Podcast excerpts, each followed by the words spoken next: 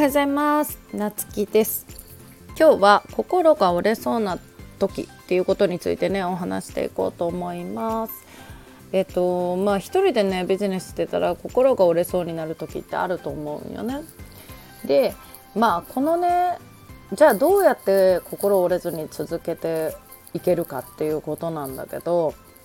まあうちはね心折れてもいいと思っとんよね。あの正直。でもちろん立ち止まったらいけんけどあのー、まあね自分は何のためにやるんだとかねこれのために頑張ってるんだとかねあのー、誰かを救いたいからとか、まあ、例えば自分のね受講生さんとかいたら、ね、この人のためにとかっていろいろあると思うよね。まあ、例えば家族のためにとか悩んでる人のためにとかまあそれでもそれでもやっぱり心が折れそうになる時っていうのはまあ折れていいんじゃないっていうのがうちの答えかな。もう無になって休むみたいな感じね。なぜそうするかというとなんかあの疲れてるのに何のためにやってるんだろうっていう考えが浮かぶ時はねもう疲れてんのよね疲れてるだからその疲れてるのに無理してそれでもなんか自分で尻叩いてやっていくとあの完全に折れきってしまう。折れきってしまうとおかしいよね。もう折れてしまう完全に。で完全に折れてしまうとやっぱ修復できないよね。でこの方が良くないと思っとってなんでやっぱり完全に折れきってしまう前にあ自分って何のためにやってんのかなとかもうその折れかけた時だからそのサインを見逃さないようにね。自分でやっぱり気をつけとくのもそうだし折れかけた時にはもう休む。無になるでもいい。ただまあうちはね無になるっていうのがなかなかゼロにはできんのでまああの読書するか動画見るか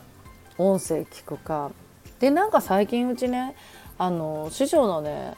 セミナー動画とか、まあ、過去のやつとか何回も見たやつを見たりとか聞いたりとかしてて。でなんか今こう自分が取り組もうとしている、まあ、コンテンツ作りちょっと違う、まあ、違うってことはないか。なんか他のヒントが欲しいなと思ってあの他の人のまあそれじゃなくても探すんだけど他の人の動画とか見るんだけどなんかそうこうしてたらなんかすごいこの人めっちゃ参考になるじゃんみたいな人が見つかったりとかその前から知ってたんだけど自分がその視点を変えてみることによってあなんかこのこの人のこの時の発信めっちゃいいわとかあとはその音声配信でもあなんかこの喋り方すごい好きだなとか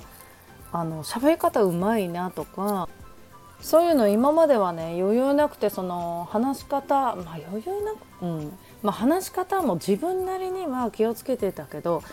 あちょっとうちの話し方ちょっとまだまだこれじゃいかんかもしれんってね。ちょっと思ったりもした。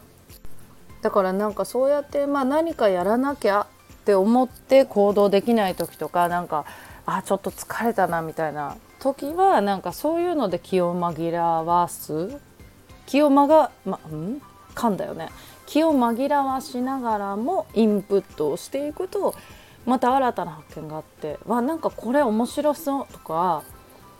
これやってみたいなこのアプリちょっと使ってみたいなとかこの方法試してみたいなみたいなのがね見つかってねあのすごいね非常にいいインプットの期間になったなって思ってシェアさせていただきました。ということでね今日は心が折れそうな時は休んでインプットしよう。っていうことについてねお話ししました。またお会いしましょう。